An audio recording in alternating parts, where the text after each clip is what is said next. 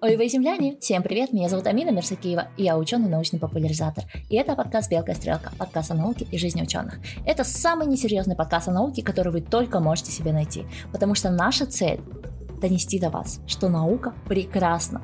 И она не такая сложная. Она заставляет влюбляться в себя. Она делает нашу жизнь безопасней.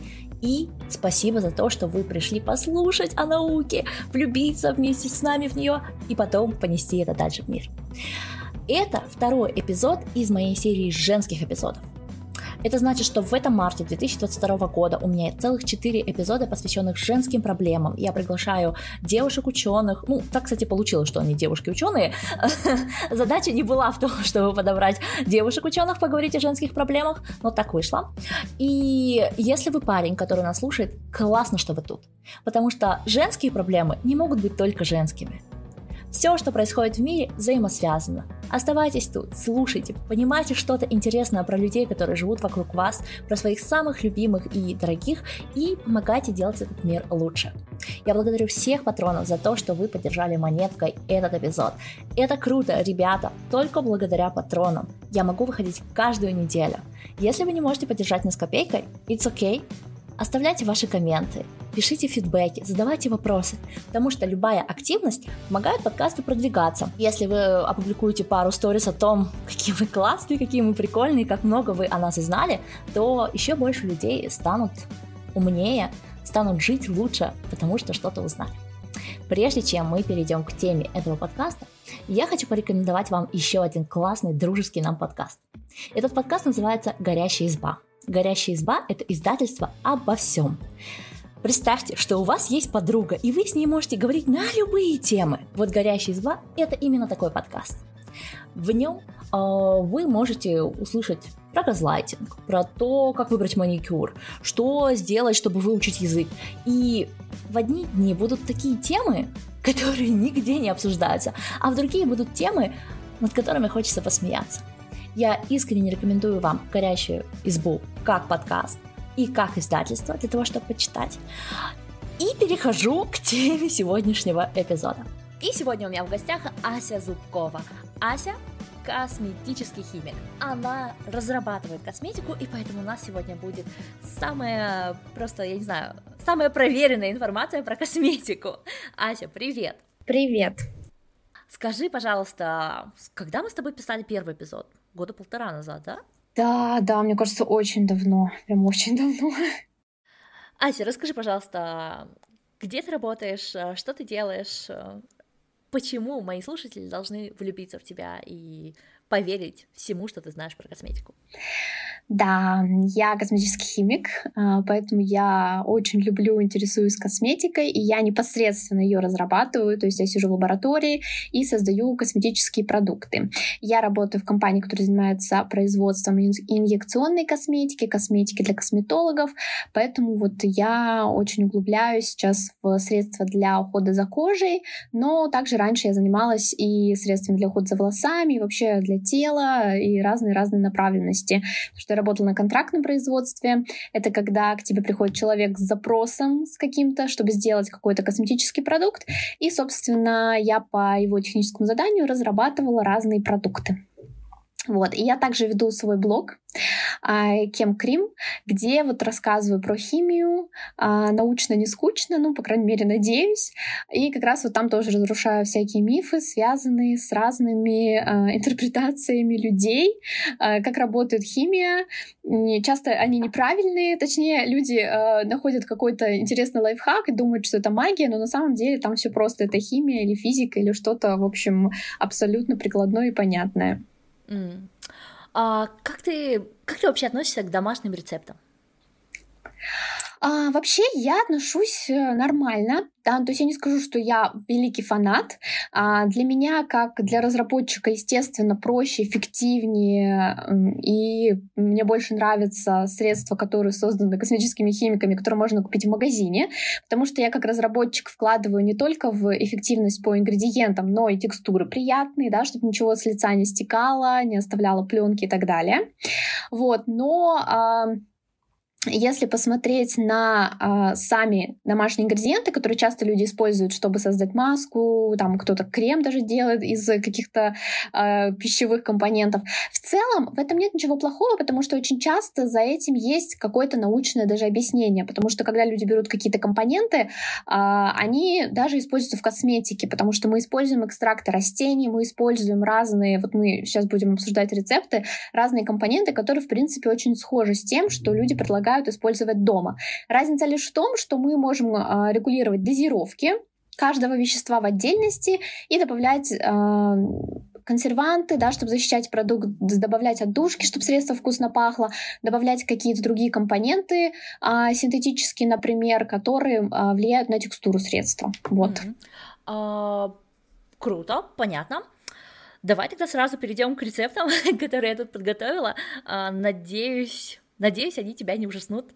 Первый рецепт, который я нагуглила и который вот прям меня впечатлил, а, он такой: 2 чайные ложки живых дрожжей, 6 чайных ложек теплого молока, 1 чайная ложка меда, 3 чайные ложки крахмала, несколько капель масляного витамина Е и несколько капель масляного витамина А.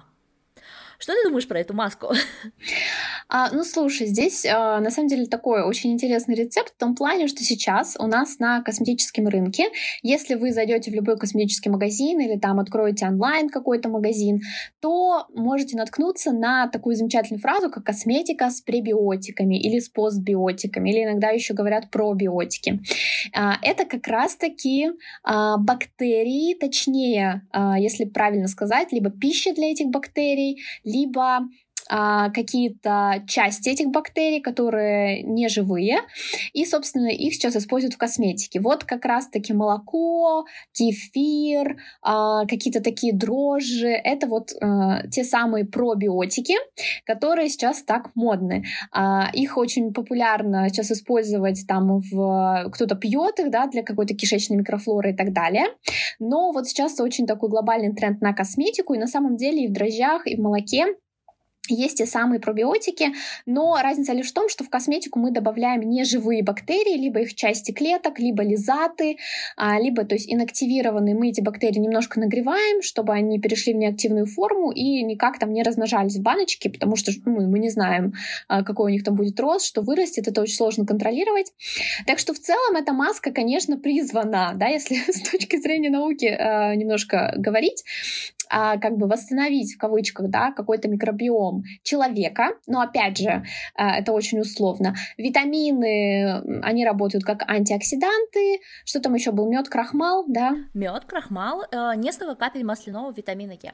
А, значит, мед, а, он содержит большое количество углеводов, фруктоза, сахароза, как раз-таки может являться пребиотиком той самой пищи для бактерий нашей кожи, и витамины как антиоксиданты, а крахмал дает такую текстуру приятную. То есть в целом ничего здесь нету криминального, но для меня, естественно, проще купить крем, в котором э, нету никаких живых бактерий, и все компоненты тщательно выверены, потому что очень часто люди очень много добавляют меда и каких-то таких продуктов, продуктов, и потом могут отхватить аллергию. То же касается витаминов, а, потому что с ними нужно быть аккуратнее, не нужно думать, что чем больше витаминов, тем лучше. А есть какой-нибудь там лимит по витаминам?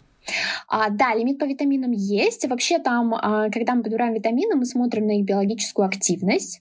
А, то есть для каждого витамина это условная биологическая активность своя, потому что она измеряется в МЕ, и это как международная единица. В английском, я не знаю, как IE, наверное. Вот. То есть единица действия. Это из фармакологии к нам пришло.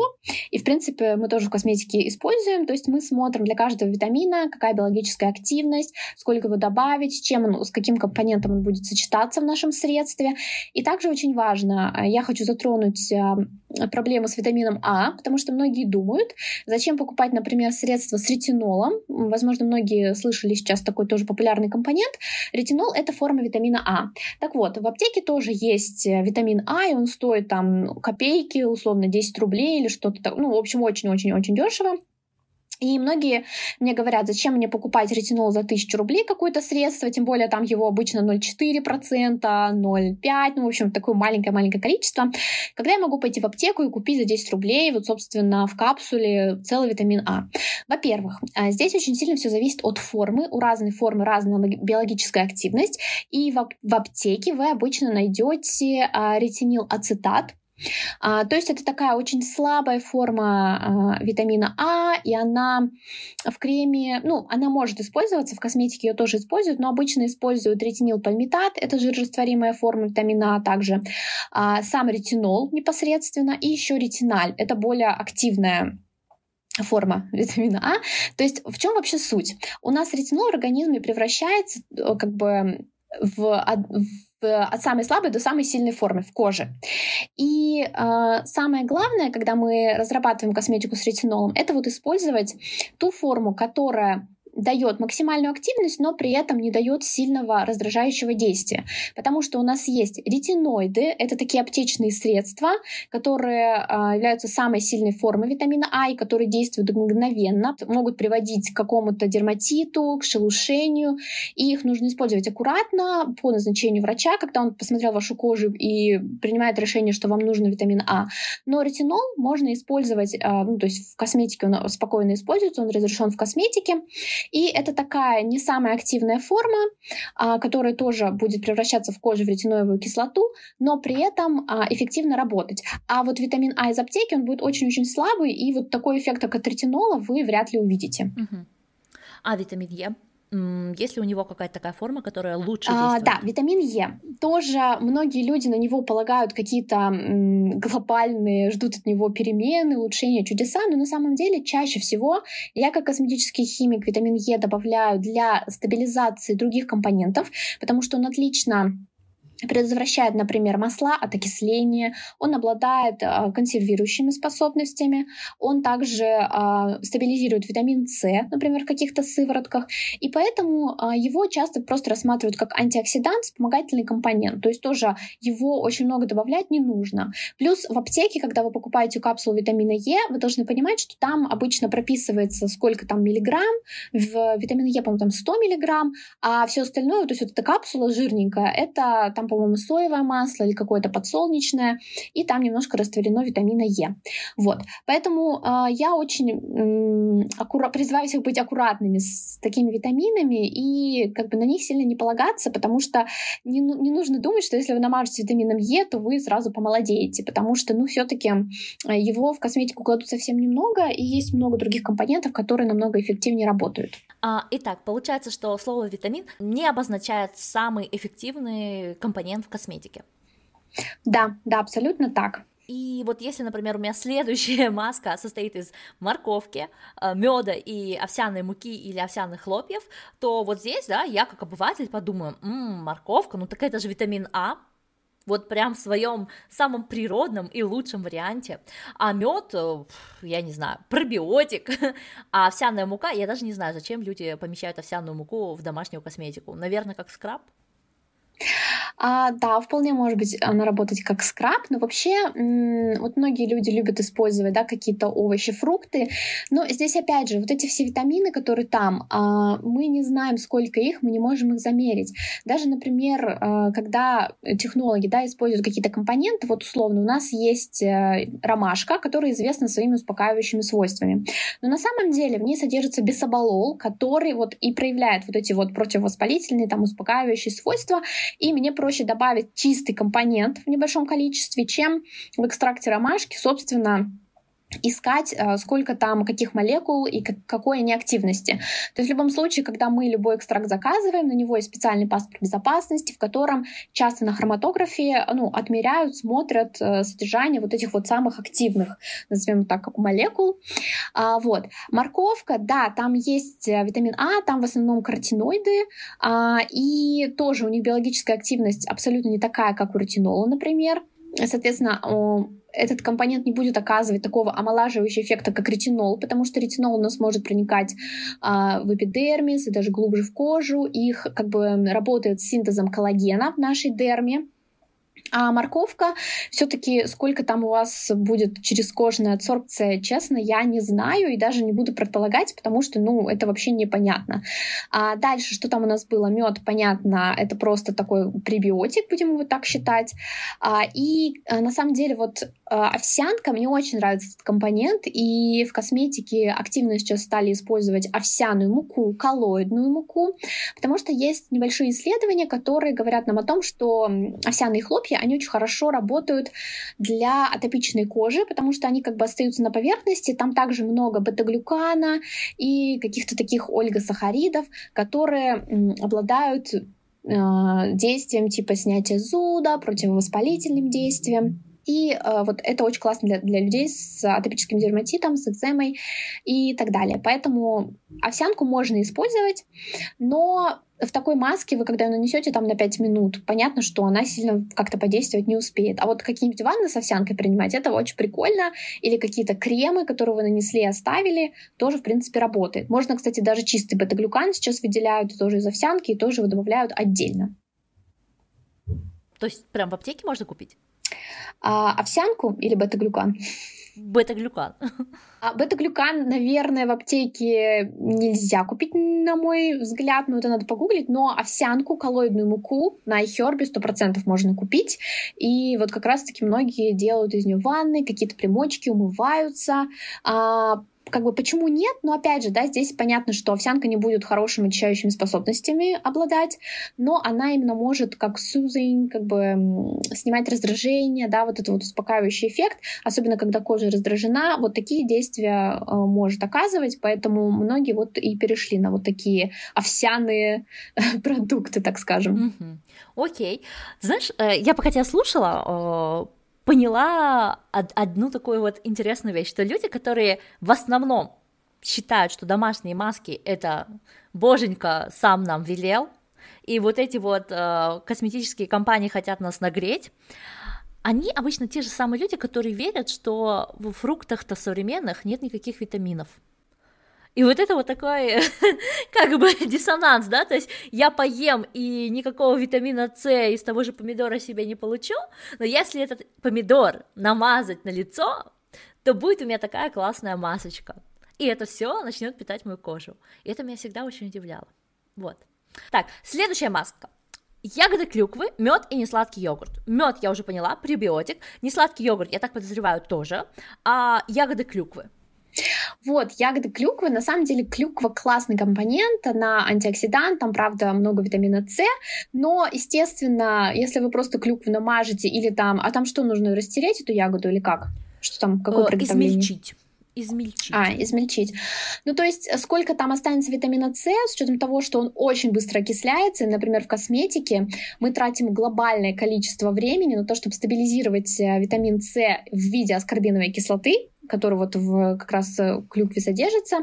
А, и сейчас косметические химики, точнее производители предлагают более стабильные формы витамина С а, с разной растворимостью, там водорастворимые, жирорастворимые формы, как раз-таки, чтобы стабилизировать действие этого классного витамина, который супер круто работает с кожей. Опять же, а, активирует синтез коллагена, убирает пигментацию, осветляет и так далее, и так далее. Но что в клюкве меня больше всего веселит, это то, что в клюкве очень много бензойной кислоты, сорбиновой кислоты, парабенов, которые очень часто те же самые люди, которые, опять, как Автомина проводила пример, намазывают на себя фрукты и овощи, им кажется, что они абсолютно безвредны, хотя на самом деле там большое количество консервантов, да, условно, которые мы добавляем в косметику. Только в косметику мы добавляем их в контексте процента, полтора процента, а, опять же, в смесях там чуть меньше. А, например, в клюкве, допустим, высушенной клюкве содержится, если мне не изменяет память, где-то 0,4% процента вот этого бензата, да, то есть это только одного консерванта, а там очень много таких консервирующих веществ, поэтому клюква очень хорошо сохраняет э, как бы ну, свой э, сохранность да, продуктов, ее используют тоже для как консервирующий компонент. Вот. И здесь просто важно задуматься о том, что очень часто э, компоненты, которые вот вы намазываете на лицо, именно фрукты, овощи, они содержат большое количество молекул, и мы не можем их э, по-разному, да, по отдельности идентифицировать и разделить и намазать на лицо только, я не знаю, витамин С из клюквы, именно в домашних условиях. Вот, поэтому тоже очень забавно. Очень забавно. А знаешь, меня еще что смущает? Что многие люди м- находят у себя аллергию на разные косметические средства. И это как бы я ну, аллергии на косметику, ну, а, они существуют. Но потом эти же люди идут и мажут на себя фрукты, овощи, которые как бы более аллергичны, да? То есть вот существуют маски, я ее сейчас пропущу, но существуют маски с лимонами, да? И ты так сидишь и думаешь, кошмар, лимон, лимон прям на лицо, да ты что ж, ты же моя милая, зачем ты так поступаешь?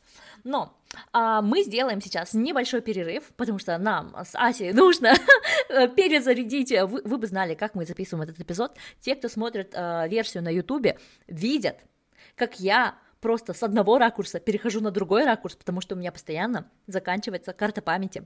А мы выбираем следующую маску. И эта маска 2 столовых ложки голубой глины, пару капель масла чайного дерева и пару столовых ложек перекиси водорода. Что ты думаешь про эту маску? Вот эта маска, на мой взгляд, самая опасная из пока из всех, что мы обсудили. Почему? Потому что, вот обратите внимание, там все компоненты очень такие подсушивающий, да, то есть у нас есть глина, которая, например, если у вас жирная кожа, возможно, вы хорошо перенесете эту маску, да, но это не факт. Но если у вас э, сухая кожа, которая м, постоянно, э, допустим, реагирует, очень чувствительная, вот эта маска может все-таки больше навредить, чем делать что-то полезное, поэтому вот я бы с ней была аккуратна.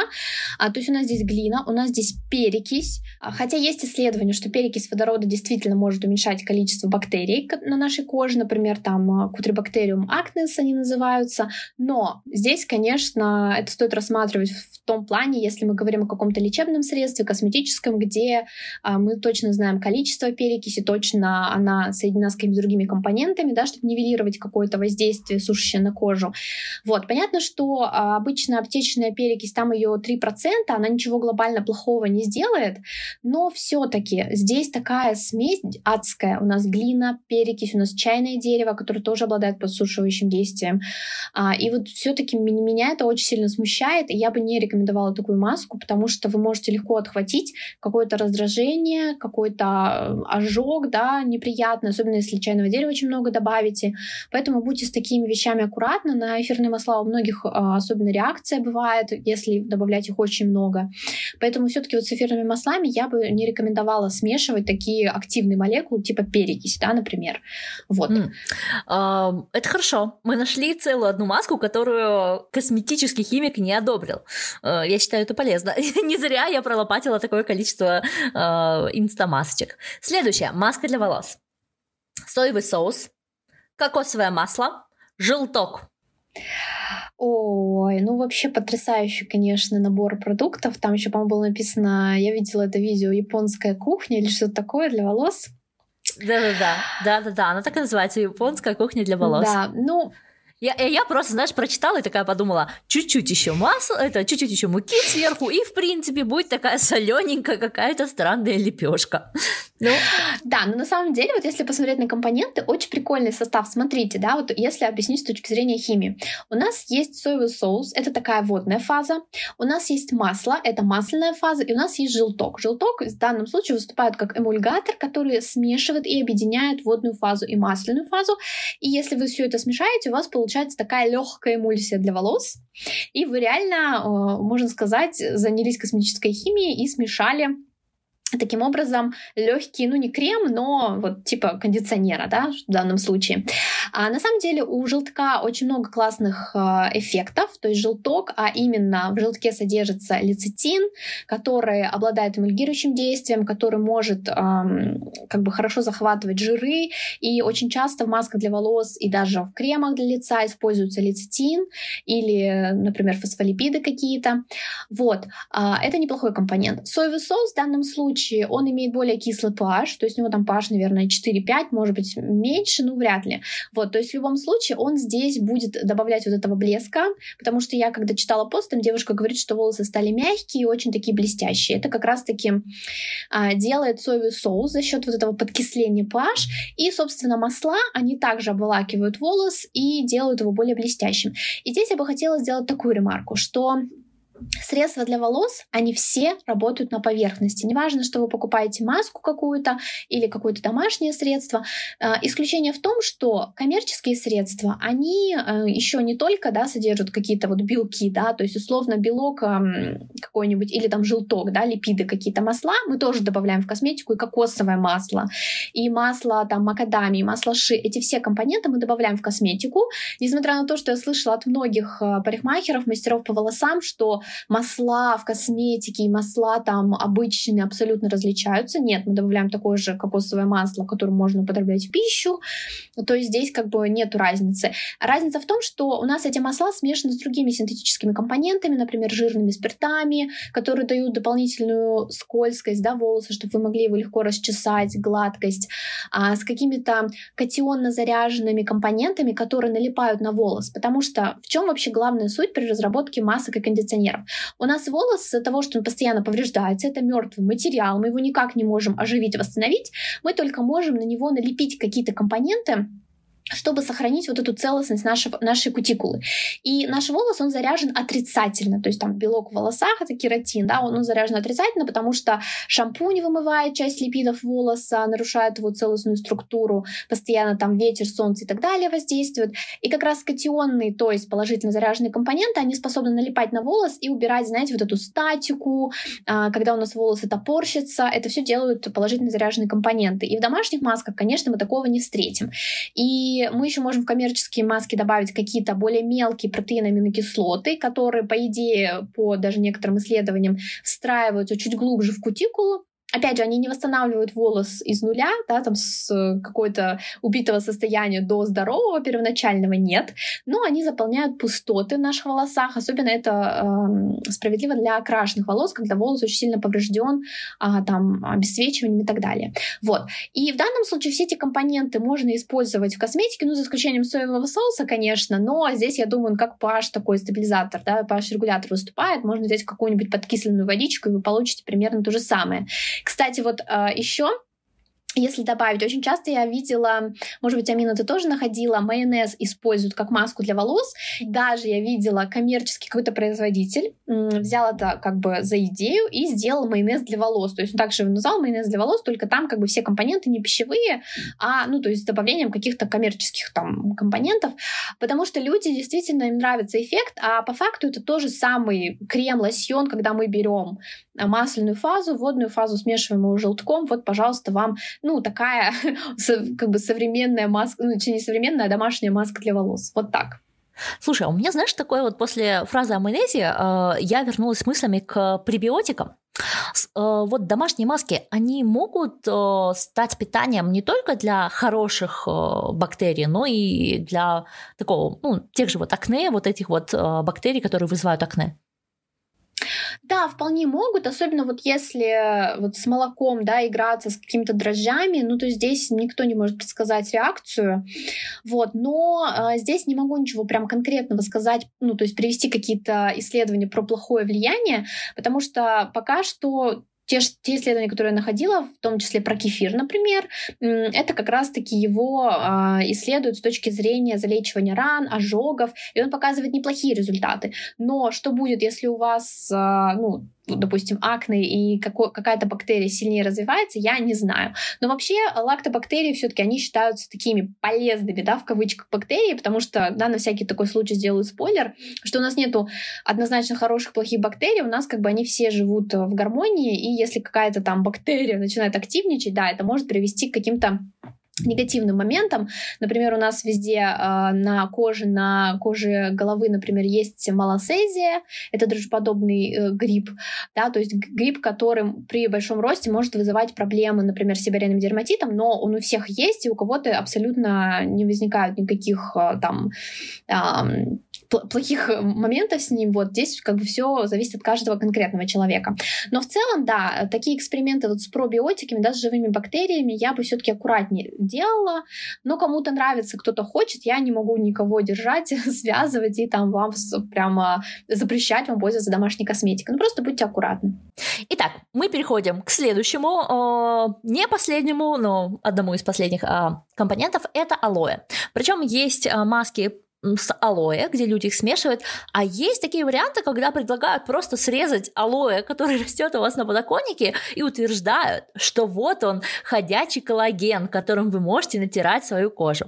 Я в эти моменты э, стараюсь не сильно хихикать, потому что, конечно же, молекулы коллагена, мы уже обсуждали это в первом эпизоде с Асей, слишком большие для того, чтобы ими просто мазаться, и они впитывались. Но откомментируй, пожалуйста, может ли алоэ быть полезным а, вот в домашнем уходе? А, да, на самом деле алоэ это один из таких из немногих компонентов, который, э, безусловно, работает, потому что даже в косметической промышленности, если вы возьмете там составов 50, вы, наверное, в каждом, ну не знаю, пятом, может быть, там в каждом шестом точно найдете алоэ в том или ином виде. А, чаще всего он в виде сока, есть еще гель, то есть разные как бы виды экстракции этого алоэ. И действительно, космические химики его очень любят, добавляют, и вы можете брать вот ваш листочек, если вы хотите с ним так заморачиваться. Я даже видела, кто-то выращивает такие большие алоэ, значит, его разрезает, вот берет вот эту прослойку геля и делает какие-то маски или там смешивает. В принципе, это абсолютно ну, оправданная такая вещь, потому что алоэ действительно это э, компонент, который обладает очень сильными влагоудерживающими свойствами, да, то есть он удерживает влагу, он смягчает кожу. А, что вообще происходит, да, почему алоэ так разглаживает кожу? Потому что он вызывает набухание эпидермиса, кожа у нас кажется более такая разгла... разглаженная, э, очень ровная, мягкая, приятная, увлажненная. И это вот делает алоэ и другие компоненты, например, глицерин, пантенол, тоже на это способны. И, в принципе, для дома я не вижу ничего плохого. Единственное, я бы все-таки советовала сверху использовать крем, да, чтобы как бы вода из алоэ, она будет улетать. И как бы многих может быть вот это чувство стянутости, когда вот, возможно, вы замечали, вы используете какую-то сыворотку, сыворотку или очень водную эссенцию, субстанцию, вода испаряется и остается на коже либо липкость неприятная, либо что-то такое. Поэтому вот э, косметические химики это все делают в виде крема, в виде какой-то эмульсии, чтобы там были какие-то маслорастворимые компоненты, которые э, будут предотвращать быстрое испарение влаги. Да? То есть нам только алоэ, каких-то влагоудерживающих компонентов для увлажнения кожи недостаточно. Вот. Но в целом вы дома можете использовать алоэ, если вам нравится. Единственное, он такой склизкий, не очень приятный. Вот мне, например, у меня был дома алоэ, у меня бабушка раньше даже как-то мазалась, но не знаю, я вот не фанат такого, но если нравится, да, окей. Единственное, да, я согласна с Аминой, что алоэ это не коллаген, алоэ как бы э, не равно коллаген, и коллаген у нас, как бы мы ни мазались, он никак не э, проникнет через нашу кожу, потому что наша кожа — это хороший защитный барьер, и это важно, потому что мы, кожа защищает нас от разных патогенов и так далее. Вот. Но все таки как увлажняющий такой, смягчающий, да, после ожогов кто-то любит использовать, например, есть сейчас на рынке очень много гелей с алоэ. Э, на самом деле там алоэ процентов 5-10, если будет 10, есть в основном это просто загущенный гель, но людям кажется, что это там реально какой-то гель алоэ, на самом деле нет. И вот многие используют домашнее алоэ, тоже вполне себе хороший лайфхак, можно пользоваться, алоэ классный. Ты только что просто разрушила мне мир. У меня сейчас так розовый, если кто-то видел, как в общем, видите, я настолько в шоке, что, что? даже заговариваюсь. Ты меня удивила тем, что в геле содержится всего 5-10% алоэ. а я тут сижу и просто такая, сейчас Ася да расскажет, и я расскажу, как я ожог лечила вот этим гелем с алоэ.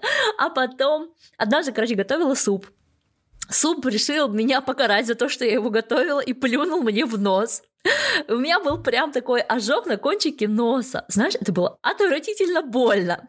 А, ну, я сначала там чем-то пыталась мазать, да, потом вот начала мазать алоэ, а потом додумалась позвонить скорую, ну, потому что Здесь не ходят к врачу с такой мелочью, но ты можешь позвонить и спросить mm-hmm. э, телемедицину, спросить э, совет, что делать.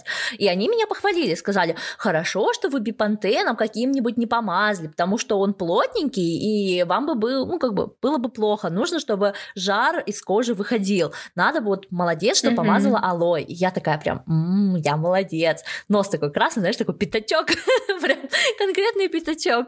Вот. А, а тут оказывается, что там там вообще алоэ-то очень мало, а только гель. Шок. Да, да, там используются синтетические загустители, карбомеры, твои любимые полимеры. Ну только это меня радует. Лучше алоэ может быть только полимер. Да, ну на самом деле просто это очень дорого использовать столько алоэ, он портится. Ну то есть смотрите, минус вот таких э, компонентов типа алоэ, каких-то экстрактов, добавлять их очень много, это сразу проблемы с микробиологией, то есть какие нам нужно консерванты подобрать и так далее. Поэтому проще добавить процентов 5-10 алоэ, допустим, там 0,5-5% пантенола, ну в зависимости там, как производитель решит, и все, и остальное добавить воду и немножко гелеобразователя, и у вас получается хорошее средство, которое, опять же, вот легкая текстура, быстро испаряется, хорошо успокаивает за счет того, что оно еще как бы плюс вот этих карбомеров, что они не дают липкости, потому что если вот вы когда-то живое алоэ брали, разделывали, намазывали, оно очень липкое, оно очень неприятное, и это все, конечно, в космической химии мы решаем эти вопросы, потому что важно нам, чтобы у потребителя были приятные чувства после использования, не то, что он намазал, там все слиплось, все стекло и так далее. Вот прям, э, да, после сейчас вот этот эпизод пишется 23 февраля, поэтому у меня еще не все рождественские боксики закончились. А во время там Рождества, Черной пятницы продается очень большое количество маленьких таких вот кремов, да, и некоторые крема я прям мажу на себя и думаю, где бы им написать фидбэк, что такая текстура не доставляет, совершенно не доставляет. Вот, мы с тобой разобрали большую часть рецептов, которые я подготовила, а, можешь, пожалуйста, сделать небольшое саммари. Существуют ли такие вот маски, которые по-настоящему могут навредить? А, да, я бы перечислила маски с перцем, с горчицей, потому что очень часто люди злоупотребляют вот этим, ну, кому-то нравится разогревающий эффект, и, в принципе, действительно, разогревающий эффект вообще э, средства с перцем используются в космической химии, часто, чаще всего это какой-нибудь там капсаицин или сейчас есть более современные а, какие-нибудь там эфиры, которые обладают разогревающим эффектом, и действительно они улучшают микроциркуляцию, это вот для роста волос, например, очень актуально, или антицеллюлитные средства. Но в домашнем э, использовании, когда люди вот очень много добавляют перца, особенно на кожу головы, очень легко получить ожог, а, очень легко пересушить кожу головы, поэтому будьте с этим аккуратны, лучше купить коммерческую маску, потому потому что есть сейчас очень много недорогих вариантов, если вам нравится этот эффект. Вот. Но в целом, вот прямо я реально всем советую быть очень-очень аккуратной, с горчицей, потому что все-таки это такие вещи, как, ну, с которыми лучше сильно не шутить.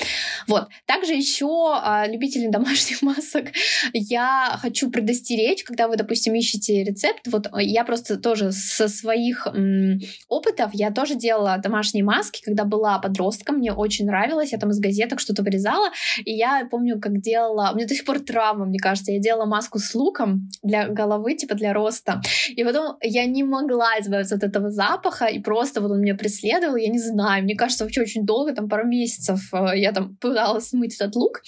И вот, э, к сожалению, вот такие могут э, неприятные моменты возникать, и, конечно, коммерческие маски такого не делают, они разрабатываются специально для того, чтобы было приятно пользоваться, и вот никаких э, неприятных запахов не оставалось. При этом, например, если мы говорим какие-то там для средства, там, для роста, да, сейчас используются какие-то современные компоненты типа пептидов и так далее, которые, ну, очень хорошо переносятся в основном людьми, и нету каких-то таких негативных эффектов, когда, которые могут возникнуть от разогревающих масок или там от луковых и так далее. Я, знаешь, что подумала? Вот про луковую маску ты не единственный человек, который мне говорит, что это прям надолго, этот запах надолго, и потом это отбивает всякое желание экспериментировать самостоятельно с домашней косметикой. Спасибо тебе, Ася, большое за то, что пришла. И несмотря на то, что мы только с пятой попытки смогли найти способ, как записывать этот эпизод, мы с Асей друг друга не видим. Мы тоже посмотрим на YouTube-версию потом, позже. Ася тоже будет ржать, как я меняю камеры во время съемки. А, заходите. Пишите нам фидбэки, пишите о масках, которыми вы пользуетесь. И, возможно, в следующий раз мы разберем именно эти маски. С восьмым прошедшим вас мартом. А, и желаю вам, чтобы День женщин был не только раз в году. Всем пока-пока! Да, всем пока!